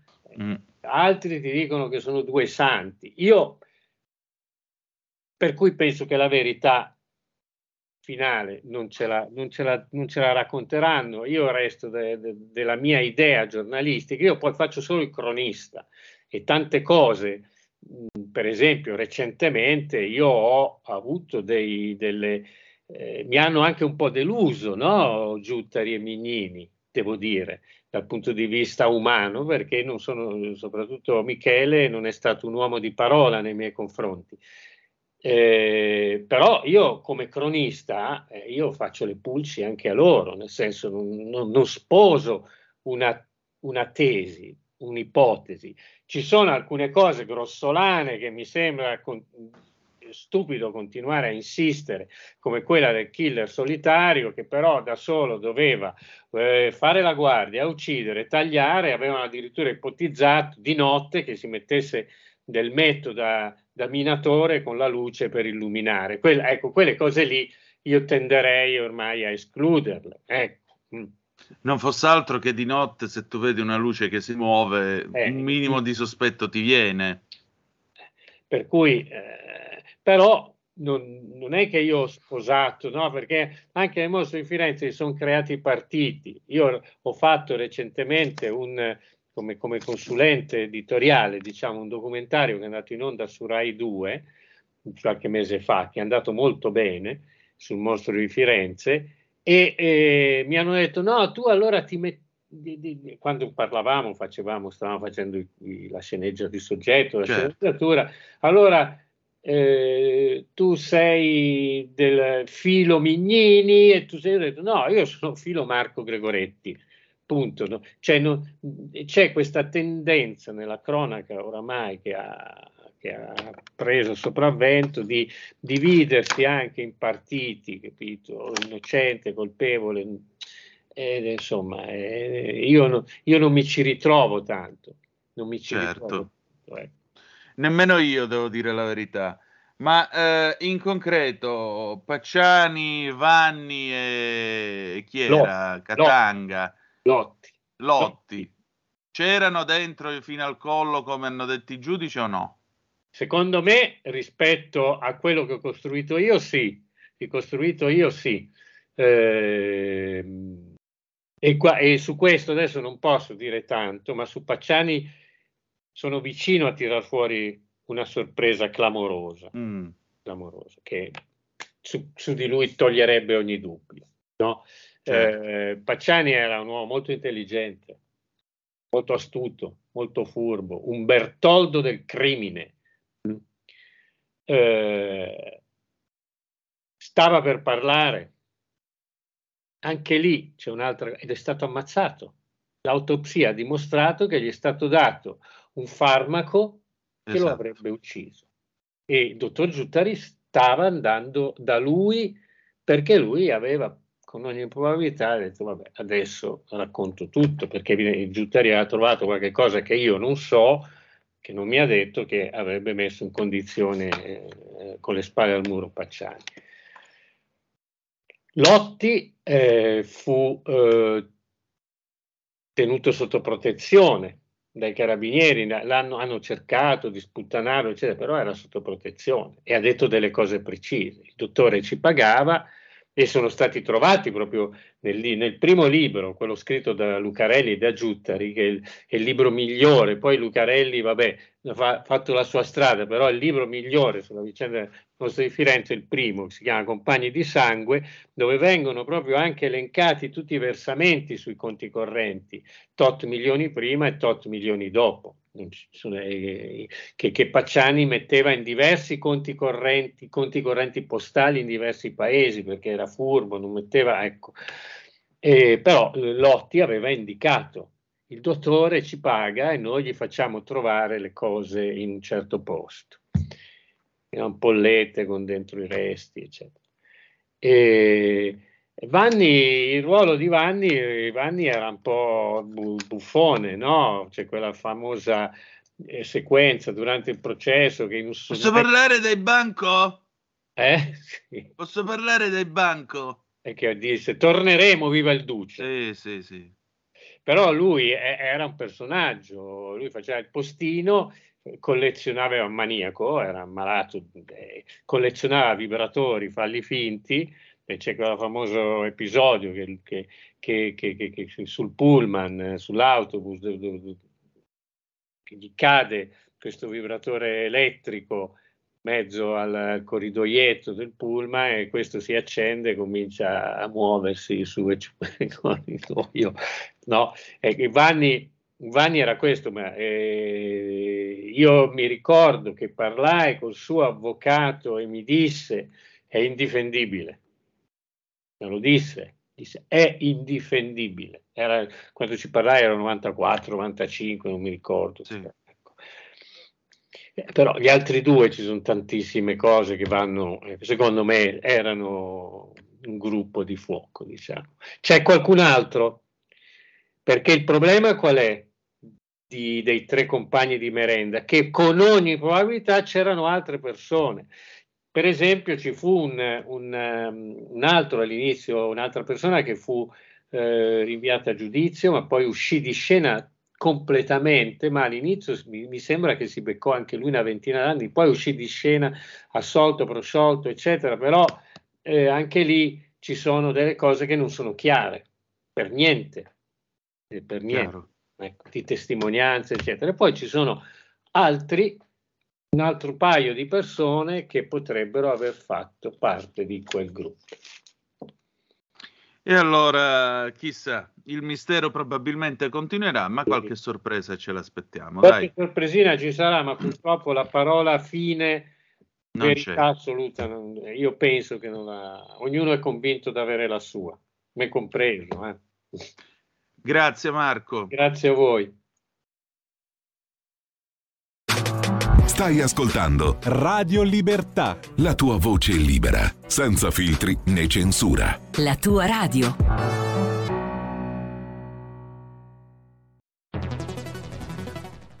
La radio è sempre di più ovunque.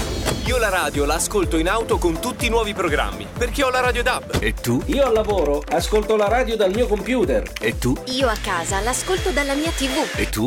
Io l'ascolto dal mio telefonino, con Radio Player, l'app delle radio italiane. E tu? Io la radio l'ascolto con lo smart speaker. Oggi 35 milioni di italiani ascoltano la radio così. E tu? La radio, ovunque, sempre di più. Anche Radio Libertà è su Radio Player Italia.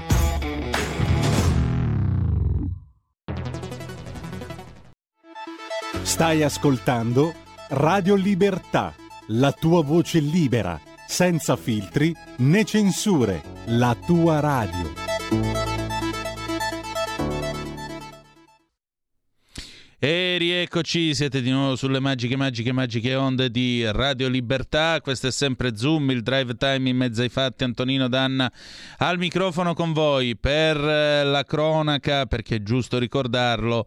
Eh, Pacciani morì mentre aspettava questo nuovo processo stabilito dalla Cassazione, però lui era stato assolto in secondo grado perché c'è stata un'imprecisione nostra, nel nostro colloquio con eh, Marco Gregoretti. Allora, rieccoci qua.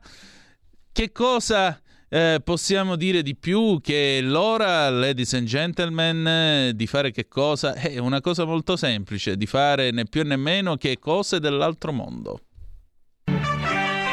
Cose dell'altro mondo, la rassegna stampa estera di Zoom. Oh, e allora andiamo a vedere che cosa succede a quest'ora della sera nel mondo. La BBC eh, sollievo nel momento in cui i rifugiati dell'acciaieria Azovstal a Mariupol arrivano finalmente a essere tratti in salvo. Eh, dopodiché c'è una protesta a favore delle truppe dei civili che al momento sono ancora intrappolati, quelli che restano ancora nell'impianto dell'Azovstal a eh, Mariupol. Mm, gli ucraini, cittadini ucraini si sono riuniti in una protesta al centro di Kiev per chiedere l'evacuazione al sicuro di civili e militari ancora intrappolati a Mariupol, come de- nel momento in cui i primi evacuati dell'Azovstal cominciano ad arrivare a Zaporigna. Eh, si ritiene che centinaia di civili rimangano ancora intrappolati all'interno della, dell'acciaieria Azovstal. Le truppe ucraine, eh, entrambe, sia quelle eh, nell'esercito ucraino che quelle del controverso reggimento Azov, infatti potete vedere se siete collegati sulla nostra pagina Facebook, web o per tv, potete vedere che c'è qualcuno che ha anche la bandiera dell'Azov nella foto pubblicata dalla BBC, immagine, immagine che è della Reuters. Eh, dicevamo le truppe ucraine, sia appunto quelle, quelle, che appartengono all'esercito ucraino che quelle del controverso battaglione Azov, sono ancora all'Azovstal a Mariupol. Un comandante dell'unità militare Azov ha dichiarato che la Russia ancora una volta ha lanciato un forte assalto contro quel che rimane dell'acciaieria. Alcune delle donne e dei bambini a questa protesta pare siano familiari dei combattenti dell'Azov e eh, i manifestanti si possono vedere anche nelle immagini eh, mentre mostrano delle bandiere che naturalmente sono associate a questo battaglione accusato di simpatie naziste, eh, come tutti sanno. Andiamo adesso a vedere l'NPR, la radio americana, perché sapete che si sta discutendo del diritto d'aborto negli Stati Uniti d'America. La Corte Suprema sull'aborto, la Corte Suprema dichiara che la bozza che è stata pubblicata nelle scorse ore è vera. Il giudice Roberts ordina un'investigazione. Il giudice, il capo della Corte Suprema, John Roberts, conferma l'autenticità della bozza dell'opinione pubblicata da eh, politico a proposito della, eh, del, del diritto d'aborto negli Stati Uniti d'America. Eh, sebbene sottolinea che non rappresenta la posizione finale che verrà assunta dalla Corte Suprema. Come si è detto, questa, eh, questa bozza che è stata pubblicata, eh, in altre parole, smentisce la causa, il caso Roe contro Wade, che fu il caso che nel 1973 portò alla legalizzazione dell'aborto negli Stati Uniti d'America e eh, di conseguenza è chiaro che eh, sospende le leggi attuali vigenti in tema di aborto negli Stati Uniti d'America. Alcuni stati nel, all'interno del paese hanno già indicato la loro intenzione di restringere o eh, addirittura eh, vietare il diritto d'aborto se eh, naturalmente viene cancellata la, eh, se viene cancellato il verdetto che venne messo nel 73 nella causa Roe contro Wade. Alcuni eh, 40, sono, è una decisione che t- colpirebbe circa 40 milioni di donne in età fertile che vivono in questi stati e eh, invece i sostenitori dei cosiddetti diritti riproduttivi dicono che eh, rovesciare il caso Roe contro Wade avrebbe delle conseguenze addirittura sismiche per il paese. La notizia che eh, la Corte Suprema sia pronta quindi a eh, cancellare il diritto d'aborto negli Stati Uniti d'America ha eh, causato delle proteste all'esterno dell'edificio della Corte ieri notte e gli attivisti a favore dell'aborto al, sono stati invitati con forza a marciare nelle città di tutto il paese nel pomeriggio di quest'oggi questa eh, apparente, diciamo così, fuga di notizie con la pubblicazione di una bozza eh, di un'opinione nella Corte Suprema è qualcosa che è eh, praticamente senza precedenti per quanto riguarda la storia eh, moderna della Corte Suprema negli Stati Uniti. Ma eh, diciamo così che mh, nel passato qualche volta qualche volta eh, la Corte è riuscita a essere molto riservata, incluso appunto come nel caso 1972 Roe contro Wade che a sorpresa portò alla legalizzazione dell'aborto negli Stati Uniti d'America. Andiamo a vedere la Deutsche Welle, i tedeschi Uh, Ucraina, la Russia eh, ripre- eh, potenzia gli attacchi contro l'acciaieria di Mariupol. Le forze russe stanno tentando di assaltare e conquistare eh, l'acciaieria Azovstal a Mariupol, questo secondo appunto i militari ucraini. Nel frattempo la Slovacchia vuole essere esentata da qualunque pianificato embargo dell'Unione Europea nei confronti del petrolio russo. Per riassumere la giornata, la Deutsche Welle sottolinea che il leader dell'opposizione tedesca, Friedrich Merz, ha visitato l'Ucraina. I combattenti ucraini dicono appunto che le forze russe stanno cercando di conquistare lo, eh, l'acciaieria Mariupol. Eh, il Papa dichiara di voler andare a Mosca a incontrare Putin e discutere appunto dell'Ucraina. Gli Stati Uniti d'America invece dichiarano che la Russia eh, sta, ehm, vuole, eh, vuole, provare ad, ad annettersi formalmente tre regioni dell'Ucraina, mentre Putin dice a Macron che Mosca è pronta a colloquiare. Quindi questo comincia a essere qualcosa. Chissà, forse il fatto che si stia avvicinando il 9 maggio è indicativo. In ogni caso, secondo il Ministero dell'Interno tedesco, eh, quest'oggi sono, a quest'oggi ci sono 400.632 rifugiati ucraini eh, e questi sono quelli che sono entrati nel paese sin dal 24 febbraio scorso. Andiamo a vedere la TAS Andiamo a vedere che cosa ci dice la TAS da quel di Mosca. Eccolo qua, la TAS apre... Cos'è questo? Non conosco il russo, ahimè, quindi non so dirvi che cosa sia. Putin dichiara a Macron che la Russia è pronta a continuare il dialogo con Kiev. Il presidente russo dice alla sua controparte francese che le nazioni europee ignorano però i crimini di guerra commessi dalle forze ucraine. Batte la TAS quest'oggi che il presidente Vladimir Putin ha detto in una conversazione telefonica con la sua controparte francese Emmanuel Macron che nonostante l'impreparazione di Kiev a un eh, dialogo serio e costruttivo, la Russia resta in ogni caso aperta a eh, qualunque possibilità di abboccamenti. Questo lo dichiara in particolare L'ufficio stampa del Cremlino. Il presidente russo ha spiegato l'approccio fondamentale ai negoziati con i rappresentanti ucraini. In particolare ha sottolineato che malgrado l'inconsistenza e l'incapacità di Kiev eh, per un um, lavoro nei confronti di un lavoro serio di dialogo, la Russia resta in ogni caso aperta ai colloqui. Eh, Putin ha detto a Macron che le nazioni europee ignorano i crimini di guerra commessi dalle forze ucraine. È stato sottolineato che i paesi appartenenti all'UE ignorano i crimini di guerra commessi dalle forze ucraine e i bombardamenti massicci pala- delle città e dei villaggi del Donbass che hanno ucciso eh, e uccidono civili inermi. Il, eh, inoltre eh, la Russia sottolinea che l'Occidente potrebbe contribuire a porre fine a questi crimini esercitando pressione sulle autorità di Kiev e terminando quindi la spedizione di armi all'Ucraina. Putin e Macron anche discusso, hanno anche discusso, e qui l'argomento si fa ancora più interessante, hanno anche discusso della sicurezza alimentare globale. Il servizio stampa del Cremlino dichiara che i francesi hanno espresso, preoccupa- eh, hanno espresso preoccupazione sul problema del mantenimento della sicurezza alimentare globale. Questo, prima di tutto, commenta la TAS, è dovuto principalmente alle sanzioni occidentali.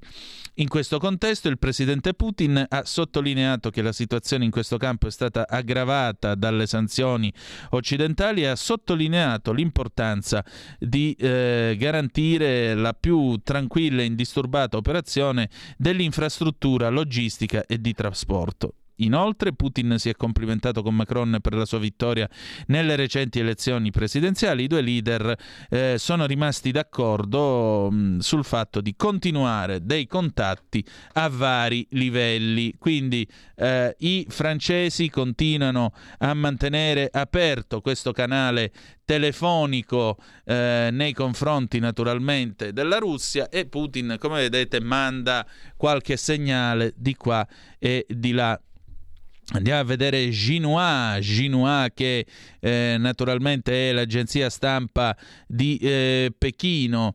Xinhua che, eh, ecco qua, batte questa notiziola. Eh, Putin approva delle sanzioni, eh, delle controsanzioni in merito al conflitto Russia-Ucraina. Presidente Vladimir Putin ha, forma- ha firmato quest'oggi un decreto sulle sanzioni eh, in risposta mh, mm, a, diciamo così, nel, sulle controsanzioni contro individui ed entità in risposta alle azioni non amichevoli che sono state commesse eh, nel corso del conflitto Russia-Ucraina. Queste misure saranno attuate in risposta alle azioni non amichevoli degli Stati Uniti d'America, stati stranieri e organizzazioni internazionali che eh, hanno agito per eh, togliere illegalmente alla Russia cittadini russi e a realtà giuridiche russe eh, sia diritti sulla proprietà che re- hanno imposto anche restrizioni sui loro diritti di proprietà. Questo allo scopo di proteggere gli interessi nazionali della Russia. Ovviamente si sta riferendo anche a noi, al fatto che abbiamo sequestrato eh, vari beni appartenenti agli oligarchi nel nostro paese. Questo documento quindi vieta di adempiere a obbligazioni nei confronti di entità e eh, individui che colp- stranieri che sono colpiti dalle sanzioni vieta di, sta- di stipulare dei contratti, vieta di svolgere delle transazioni con loro. Inoltre la eh, Russia eh, proibirà l'esport, eh, l'esportazione di eh, materie prime e di prodotti dalla Russia nei confronti di tutti quelli che ha sanzionato. Quindi preparatevi che questi ci tagliano il petrolio, oltre che il gas. Le misure saranno Mm, cosa dice? Il decreto non fornisce alcun dettaglio su quali individui o realtà potranno essere colpite dalle misure. Il governo russo ha ricevuto l'ordine di compilare una lista di individui che saranno colpiti dalle sanzioni entro dieci giorni. Quindi eh, qua il discorso è che, ripeto, vengono colpiti individui e realtà entità in risposta appunto di queste azioni compiute dalle nazioni non amichevoli, dalle nazioni nemiche della Russia. Quindi vedremo che cosa sarà deciso e che cosa arriverà come punizione. E adesso, e adesso è il paese della sera. Il paese della sera, la rassegna stampa italiana di Zoom. E allora apriamo con eh, l'ANSA, Draghi contrari al super bonus, Movimento 5 Stelle attacco irricevibile, siamo un governo ecologico, ha detto Draghi a Strasburgo, ma non siamo d'accordo su tutto, il costo d'efficientamento è più che triplicato, per i 5 Stelle il Presidente del Consiglio ha gettato la maschera, Fraccaro non lo boicotti, Lupi, il Premier ha ragione al 110%. Assalto finale dei russi ad Azovstal, bombe e blindati, telefonata tra il Presidente francese francese e quello russo, la procuratrice di Kiev a Irpin 290 corpi di civili. Il vice comandante del reggimento Azov asserragliato nell'acciaieria di Mariupol. I russi hanno lanciato l'assalto all'Azovstal, due vittime. I civili evacuati arrivati a Zaporigna. Roma-Mosca, botta e risposta sull'intervista a Lavrov. Scossa di terremoto a Firenze, non si segnalano danni. L'Istituto Nazionale di Geofisica e Vulcanologia calcola la magnitudo provvisoria a 3.7. Avvertita anche a Siena, sospeso il Consiglio regionale, nessun danno a musei e Duomo. Live, Biden chiede più soldi per aiutare l'Ucraina. Il presidente americano parla al congresso dell'assistenza alla sicurezza che gli USA stanno fornendo all'Ucraina. Bonus di 200 euro in busta, pressing per l'aumento, Landini meglio di nulla ma non risolvono il problema. Sbarra, le misure vanno nella direzione auspicata. Bonomi, no all'una tantum ma risposte strutturali. Il ministro Patuanelli, il bonus potrebbe aumentare. Muore sul lavoro nel cantiere della casa Casa della Cartabia, è successo ad Olomon, Val d'Aosta, la Guarda Sigilli. Sono addolorata e sconvolta. Andiamo a vedere l'ADN Kronos. Ucraina, Putin e Macron ancora aperti al dialogo con Kiev. Lungo colloquio telefonico tra i due leader. Secondo il presidente russo, l'UE ignora i crimini di guerra ucraini. Ucraina, Macron a Putin, serve il cessate il fuoco. Decreto Putin, stop ad affari con paesi ostili. Il Papa, devo andare in Russia e incontrare Putin. Dugin, Putin non ascolterà il Papa o Salvini, inutili i viaggi a Mosca. Guerra in Ucraina, Draghi, tra le crisi più gravi nella storia dell'UE, il premier a Strasburgo, a Mariupol e Bucia, diritti umani oltraggiati, sottolinea Italia in prima linea per soluzione diplomatica. Vediamo un attimo che cosa dice Dugin. È importante evitare che la situazione peggiori e che l'UE sia coinvolta in un confronto militare diretto con la Russia. Cosa direbbero Papa Francesco o Salvini a Putin, fermare tutto immediatamente, ma Putin lo sa in anticipo e non ascolterà. Così il filosofo Alexandr Dugin, tra gli ideologi più vicini al presidente russo Vladimir Putin, in un'intervista all'ADN Kronos commenta le ipotesi di trasferta a Mosca a partire da quella del Papa, di cui il Santo Padre parla oggi col Corriere della Sera, e quella di Matteo Salvini, che secondo rumors di stampa italiana potrebbe organizzare una missione per la pace a Mosca, ipotesi smentita dallo stesso leader della Lega. Per il russo quindi le trasferte a Mosca non avrebbero alcun risultato, mentre è importante evitare che la situazione peggiori, cioè che l'UE sia coinvolta in un conflitto militare diretto con la Russia. Ma per questo non c'è bisogno di incontrare Putin. L'unico consiglio che posso dare agli europei in questo momento è scegliere la vita sulla morte e non farsi coinvolgere nell'alimentare il conflitto, chiedendo un intervento diretto delle truppe della Nato. Questo porterà alla Terza Guerra Mondiale e all'annientamento nucleare dell'umanità dice. Per la Russia, avverte, la vittoria in questa operazione equivale alla domanda essere o non essere. L'Europa stessa non interessa ai russi, nessuno la invade.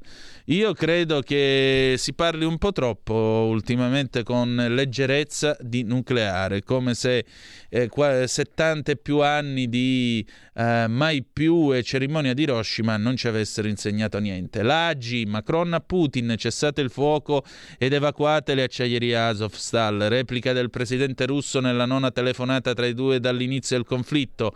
L'Occidente smetta di fornire armi all'Ucraina.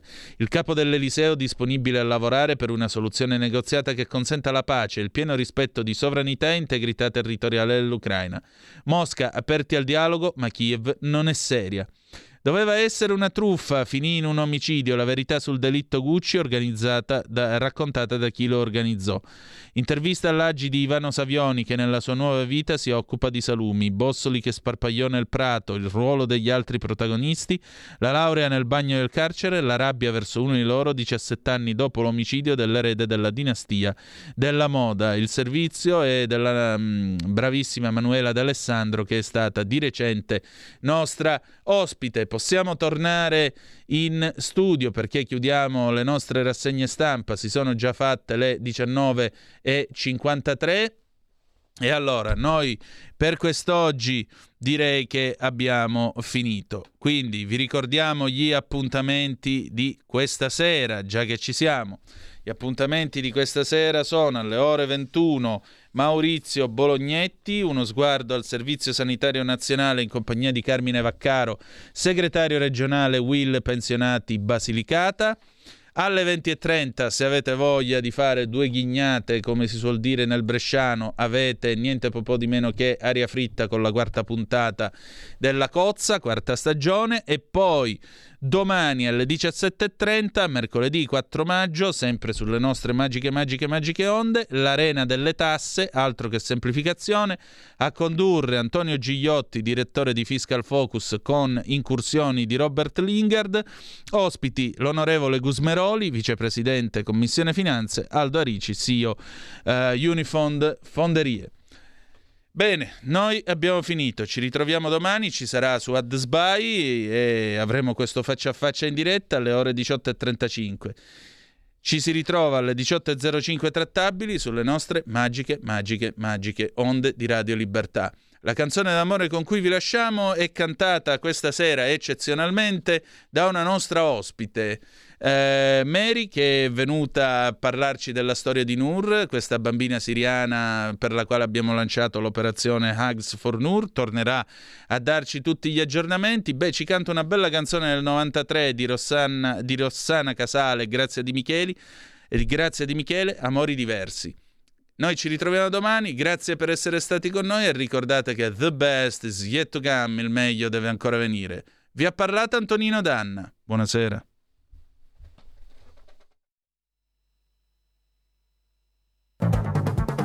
Avete ascoltato Zoom, il drive time in mezzo ai fatti.